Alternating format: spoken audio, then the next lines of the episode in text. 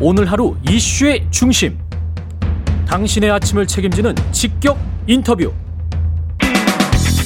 여러분은 지금 KBS 1라디오 최경영의 최강 시사와 함께하고 계십니다.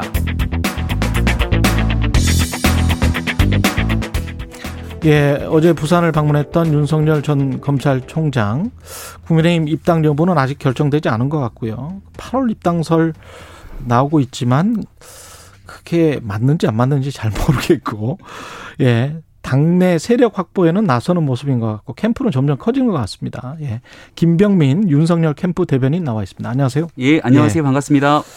윤석열 캠프 대변인으로 이제 가신 거예요. 그 네. 대변인은 네. 몇 분이나 계세요? 저희가 기존에 이상록 대변인이 있었고요. 음. 그리고 이번에 세 명의 대변인이 합류했는데 예. 제가 합류했고 예. 또 우리 이두아 전 국회의원이 법률 전문가니까 예. 법률 대응을 하고 윤희석 예. 대변인이 현장에서 또 수행도 하고 이렇게 해서 좀 공보 기능을 강화했습니다. 왜 가신 거예요? 제일 어려운 질문인데요. 예, 왜, 왜 가셨는지. 어, 그, 고민들이 있었는데요. 예. 일단은 정당의 몸을 담고 또 정치라는 사람이니까 결국 대통령 선거에서 정권 교체를 위한 정권 획득을 하는 노력을 해야 되는데 음. 누구와 함께 하느냐가 중요하지 않습니까? 예. 쭉 관망하고 있었던 상태였고 윤석열 후보가 어, 전혀 모르는 상태인데 전화가 왔어요. 예. 그래서 밥을 한번 먹었으면 아, 좋겠다. 네, 직접 예. 전화가 와서 밥을 먹고 한 여러 가지 얘기를 나눴는데 음. 같이 얘기를 나누다 보니까 인간적인 매력이 좀 있더라고요. 음. 예. 그리고 정치는 사실 아무리 똑똑한 사람이어도 음. 그 사람이 혼자 자기 생각대로 끌고 가서 정치를 하게 되면 결국은 그 정치적 결과물이 별로 좋지는 않았던 생각들이 나는데 예. 생각이 비슷한 사람들이 여러 전문가가 모여서 그들의 정치적 이상을 같이 구현하는 거잖아요. 음. 그래서 함께 하기 위한 여러 가지 고민들을 얼마든지 할 수 있는 공간도 열고 또 음. 주변의 사람들이 어, 만들어주는 여러 가지 역할들도 수행할 수 있는 그런 열린 융통성들이 생각보다 많다라고 생각이 됐고 예. 윤석열 후보가 갖고 있는 기본적인 정치적 자산이 있습니다. 한 7년 8년 정도 보여줬던 어떤 권력이나 기득권에도 굴하지 않고 음. 국민이 갖고 있는 상식에서 공정과 정의를 맞서 싸웠던 그 정치적 자산이 있거든요. 음. 그럼 그 정치적 자산이 기대는 건 히스토리가 있다. 한국 네. 사회에서 바꿔야 되는 무수히 많은 일들이 있습니다. 음. 근데 지금도 개혁해야 되는 과제들을 뚫고 나가기에는 엄청난 용기와 또 기득권에 맞서 싸울 그런 능력들이 필요한데 예. 윤석열 후보가 갖고 있는 그 자질이 있고 음. 저는 제가 국민의힘에서 정강 정책을 바꾸면서 한국 사회를 변화시키고 싶은 수많은 정책들을 넣어놨는데 이게 잘 구현이 안 돼요. 예. 이런 일들을 맞서서 할 수 있는 용기가 윤 후보에게 있기 때문에 어. 가서 손을 잡고 도우면 한국 사회에 켜켜이 쌓여 있는 문제들 한번 확 뒤바꿀 수 있지 않겠는가. 라고 하는 좀 뜨거운 감정들이 생겼습니다. 지금까지는 음. 그것과 관련된 이제 구체적인 어떤 메시지나 네. 정책이나 비전들은 좀 덜 나온 것 같은데 네. 앞으로는 좀 많이 나오겠네요. 오, 나오겠죠. 제가 네. 한 가지만 말씀해 드리면 음. 정강 정책을 만들면서 꼭 하고 싶었던 것 하나가 음. 지난 윤석열 후보가 총장 시절 겪었던 수많은 일들 또 조국 전 장관을 통해서 드러났던 일들을 지켜보면서 음. 청와대의 힘을 좀 많이 빼야겠다라는 음. 생각이 강하게 들었고 어, 청와대 권력의 핵심이라고 볼 수 있는 민정수석실 예. 여기 사정 기능을 갖고 막 움직이고 흔드는 것 음. 지금도 이광철 민정비서관에 대한 이 엄청난 문제들이 있는데 결국은 이 사의 표명을 못 받고 있는 거잖아요. 예. 이런 애들을 지켜봤을 때 민정수석실을 폐지해야 된다. 음. 대통령이 그 막강한 권력으로 사정기관을 흔드는 걸 없애야 된다라고 정강정치에 그때 집어넣고 음. 이런 일을 구현하려면 정권을 획득을 해야 되지 않습니까? 예. 윤 후보를 처음 만나서 제가 밥을 먹으면서 얘기했던 게 예. 당신이 이 역할에 가장 적합하다. 어. 예, 본인 스스로가 사정기관의 수장으로 있었고 음. 그러면서 이런 여러 가지 폐해들을 다 지켜봤을 것이고 음. 본인이 직접 대통령이 돼서 민정수석실을 과감하게 폐지할 때 대통령이 집중돼 있던 그 권력들을 내려놓을 수 있는 변화 개혁에 한 걸음 다가설 수 있다 얘기하니까 어 그거 해야지 내가 평소에 갖고 있던 생각이고 아 그래요? 네 그리고 그렇게. 나서 예. 이번 주 월요일 문화일보 인터뷰인가에 아마 음. 그 내용이 들어갔을 겁니다. 아. 예, 그래서 이런 방식으로 지금 이제 한 가지를 내놓은 건데 대한민국 사회를 뿌리부터 음. 변화시킬 수 있는 그 용기 있는 행동에 어, 좀 여러 가지 지혜를 보태고자 합니다. 역시 프로가 들어가니까 메시지 전달이 좀 다르다. 아, 지난번에 그 네. 대변인 나오셨었잖아요. 그 다음에 예. 이제 뭐 한 일주일 안 돼서 사퇴하고 그랬었는데, 아, 예. 예. 확실히 메시지 전달은 다른 것 같습니다. 김병민 그 대변인은 잘 데려가신 것 같아요. 근데 네. 이직인지 아니면 자회사 파견인지 이게 지금 명확하지가 않습니다. 네. 예, 그래서 이직이든 자회사 음. 파견이든 네. 기존에 있었던 직장에게 뭐 전화 와서 만났다고 네. 바로 갈 수는 없는 거잖아요. 음. 기존 직장한테도 뭐라고 이야기는 했을 것 같은데 고민이 필요한 지점이 있죠. 예. 그리고 이게 기존 직장에게 사실 다른 직장에 가갖고서는 기존 직장을 이렇게 해하게 만드는 거면 참 나쁜 일일 건데 예.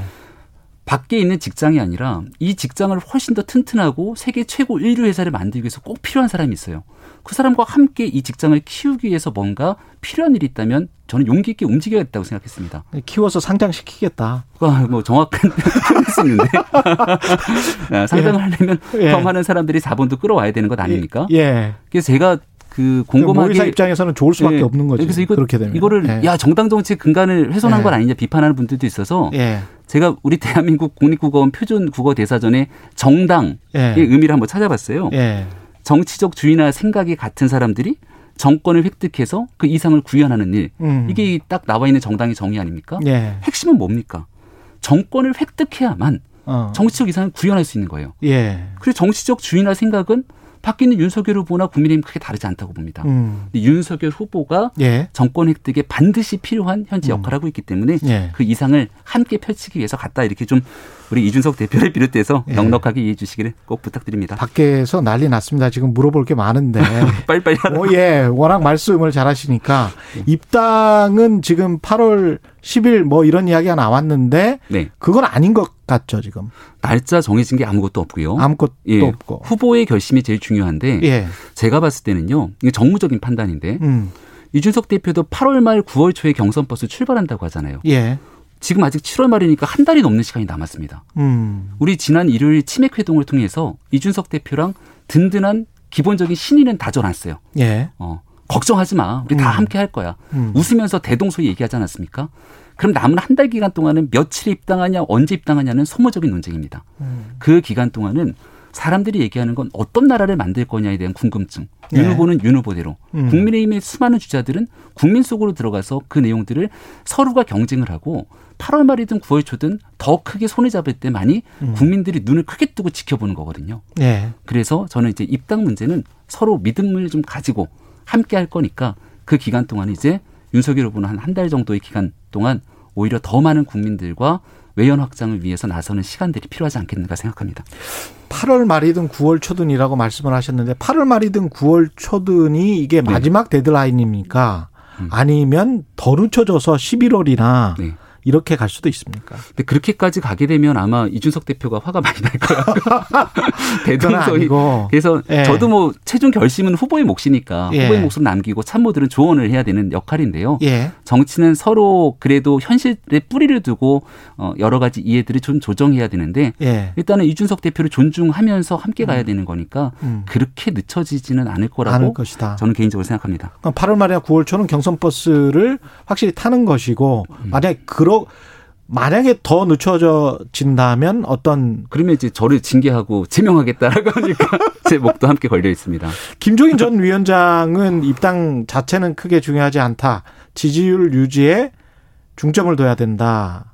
야, 이렇게 조언을 했다고 하는데 정확한 조언이죠. 예. 무슨 조언이냐면 음. 김종인 위원장이 방점에 찍고 있는 건 지지율입니다. 음. 어, 이 얘기를 했을 때가 아마 한참 지지율이 좀 하락하고 있었던 때였고 예. 캠프가 본격적으로 보강되기 전의 일입니다. 예. 그러니까 사람들이 어떤 얘기를 하냐면 아 지지율이 떨어지면 그 지지율 떨어지는 걸 막아주기 위해서 서둘러 입당할 거야 이런 음. 얘기를 했는데 그게 아니라는 얘기인 거죠. 그러니까 예. 더 중요한 건 지지율이 떨어지는 국면에서는 입당을 하더라도 입당해서 더 떨어질 수 있는 거죠. 그렇죠. 그거보다 훨씬 중요한 건 왜 사람들이 윤석열이라고 하는 사람에게 기대감을 갖고 있는가. 음. 이 내용들을 분명히 인지하고 밖에서 국민들에게 새로운 희망을 줄 수 있는 내용들을 든든하게 다져놓으면 음. 그 다음 입당 등에 대한 문제는 자연스럽게 풀리게 된다. 선후의 관계를 얘기했다 생각합니다.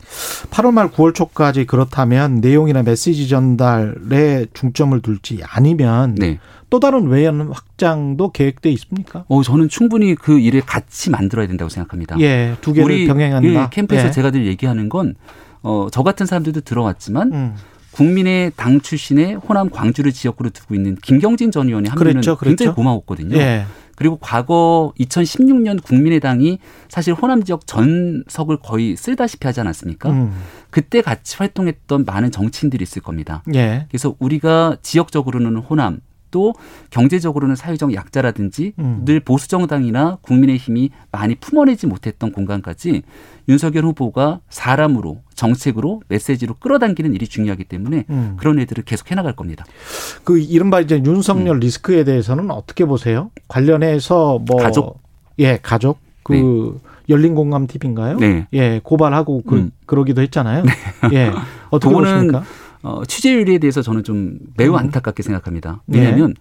후보에 대한 검증은 저는 꼭 필요하다고 생각을 해요. 음. 어, 각자에게 필요한 합리적인 검증은 있는데 그래도 지켜야 될 선이 있다고 생각을 합니다. 예. 94세의 어르신이잖아요. 음. 그래서 결국 오죽하면 해당 변호사가 어머니의 치매 진단서까지 떼서 그 내용들을 공개하는 상황까지 오겠습니까? 예. 검증이라는 이름으로 누군가에게 또 다른 2차, 3차 가해가 이어져서는 안 된다는 기본 원칙.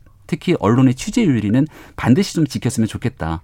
지난번 공영방송의 문제도 그런 비슷한 맥락들이 있었거든요. 공영방송에서 어떤 MB, MBC에서 예. 취재하는 과정 속에서 신분을 속였다라고 아, 예, 예, 그 문제. 예, 예. 이제 그런 측면들까지 고려했을 때 음. 기본을 좀 지켜가면서 음. 그리고 제일 중요한 건 후보에 대한 검증이고 음. 가족에 대한 검증이기도 하지만 윤석열 후보가 좀 뒤늦게 장가를 갔던 상황이지 않습니까? 예. 그래서 장가가기 한참 전에 있었던 남남으로 있었을 때의 가족의 음. 문제까지 끄집어서 검증하는 부분들은 음. 이게 심각한 사회의 위법적 문제라면 모르겠지만 음. 좀 작은 지역적인 도덕적 해이라든지 이런 문제까지 꺼내기 시작하면 아마 대통령 선거에서 정말 중요한 일을 묻기보다는 음. 방향이 엉뚱하게 갈 수 있거든요. 그렇죠. 그래서 그 네. 후보들마다 각자의 검증은 필요하지만 어. 네거티브와 검증 사이에서 국민의 눈높이를 맞췄으면 좋겠다는 게 제 생각입니다. 그게 이게 약간 좀 회색 지대에 있는 영역이 좀 있어요. 왜냐하면 예. 김건희 씨 같은 경우에 윤석열 음. 그전 총장의 부인이 직접 그런 말을 해버려 가지고 음. 그뭐 그런 일이 없었다라는 네. 그런 이야기를 한 다음에 그 이후에 사실은 양재택 전 검사 같은 경우에 음. 그 약간 좀 이상했잖아요. 유럽 여행도 그렇고 그 다음에 그 김건희 씨의 어머니가 또 돈을 붙인 것도 그렇고 음. 이런 것들은 다 이제 팩트로 확인이 된 거기 때문에 그런 것들과 관련해서 직접 양재택 씨의 어머니에게 물어본 거잖아요. 음. 그리고 그리고 난 다음에 양재택 전 검사는 어 어머니가 치매다 이렇게 이야기를 네. 한 거잖아요. 그러니까 팩트를 보면 양재택 전 검사는 계속 부인을 하고 있는 것이고 음. 그리고 관련된 증빙 서류랄지 그 다음에 어머니가 치매인데 그런 이야기를 할 수 있을까는 모르겠습니다만은 하여간 관련해서 비슷한 이야기를 이야하고 네.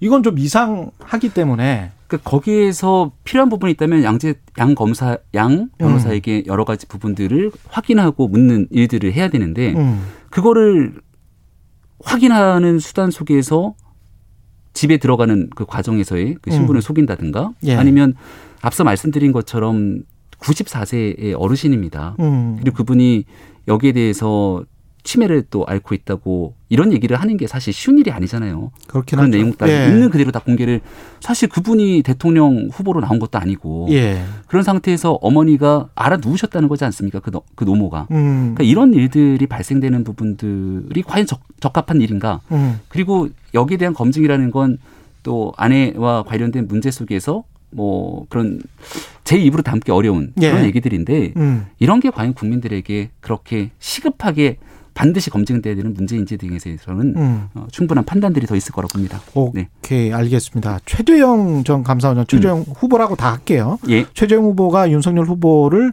만나자고 했는데 만나자고 한 의도는 좀 보이고 보이고 어떻게 네. 보세요? 1대 1로 이제 나도 대접받고 아. 싶다 윤석열과 네. 뭐 이런 의도인 것 같은데. 예, 아니 최재형 예. 후보님 훌륭하신 분입니다. 예. 네. 그리고 국민의힘의 입당에서 여러 정치 행보들을 잘 펼쳐나가고 계시고 예. 또 지난번 첫 번째 행보에서도 봉사활동하시면서 음. 여러 행보들을 잘 이끌어 가실 거라 보고요. 예. 윤 후보 입장에서는 최재형 후보든 음. 또 국민의힘의 여러 대선 주자든 유력한 정치인이든 만나자고 하는 사람들의 연락들이 계속 올 텐데 언제든지 적절한 때와 시기가 오면 그분들을 다 만나지 않겠습니까? 예. 다만 지금은 부산의 민생 현장도 다녀오면서 여러 사람들의 목소리를 특히 국민의 목소리를 경청하고 이 내용을 담고 있는 그런 시간이니만큼 후보의 시간도 좀 존중해 줬으면 좋겠다는 생각입니다.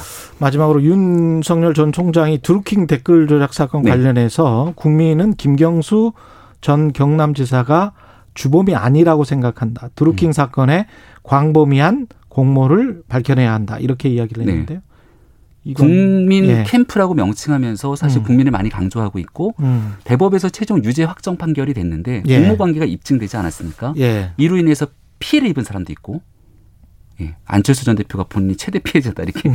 얘기 안철수 대표가 얘기하기도 하던데 예. 또 혜택을 입은 사람들도 분명히 존재하겠죠. 예. 여기에 대해서 어떤 일들이 과연 발생했는지에 대한 사실관계 입증이 필요하다는 국민들이 적지 않을 겁니다. 음. 근데 이 일을 밝히는 게 중요한 이유는 이런 정치적 주장과 메시지가 계속 있을 때만이 예. 지금도 어디선가 대통령 선거 국면을 앞두고 포털이나 이런 여론에서 불법적인 행위로 여론을 조작하는 행위에 대한 경종을 울릴 수 있거든요. 음. 그런 두 가지 측면이 함께 포함되어 있다고 생각합니다. 시간이 한 30초 남았습니다. 네. 김종인 전 위원장은 예. 어, 지금 어떤 고문 같은 그런 역할이 휴가 중에 계십니다. 휴가 중에 계십니다. 그 두번 네. 정도 윤 전 총장 만났다고 하는데. 근데 참 음, 김종인 위원장과의 네. 만남에 대해서 여러 가지 해석들이 나오는데 일단 7월 초에 식당에서 조우했다라고 하는 거는 크게 부인하지 않는 상황인 것 같아요. 예. 우연히 조우했다. 우연히. 까지 나왔는데 예. 그 우연히의 내용들을 또 여러 가지 버전의 해석들이 기사화되고 있는 것 같은데 예. 정확한 건 사실 관계를 할 수 있는 당사자의 확인이 안 된 것 같습니다. 예. 어, 위원장 휴가 끝나고 돌아오면 예. 윤석열 후보도 찾아뵙겠다라고 했으니까 두 분의 공개적인 만남 때 물어보시죠. 김병민 윤석열 캠프 대변인이었습니다. 고맙습니다. 고맙습니다. 네.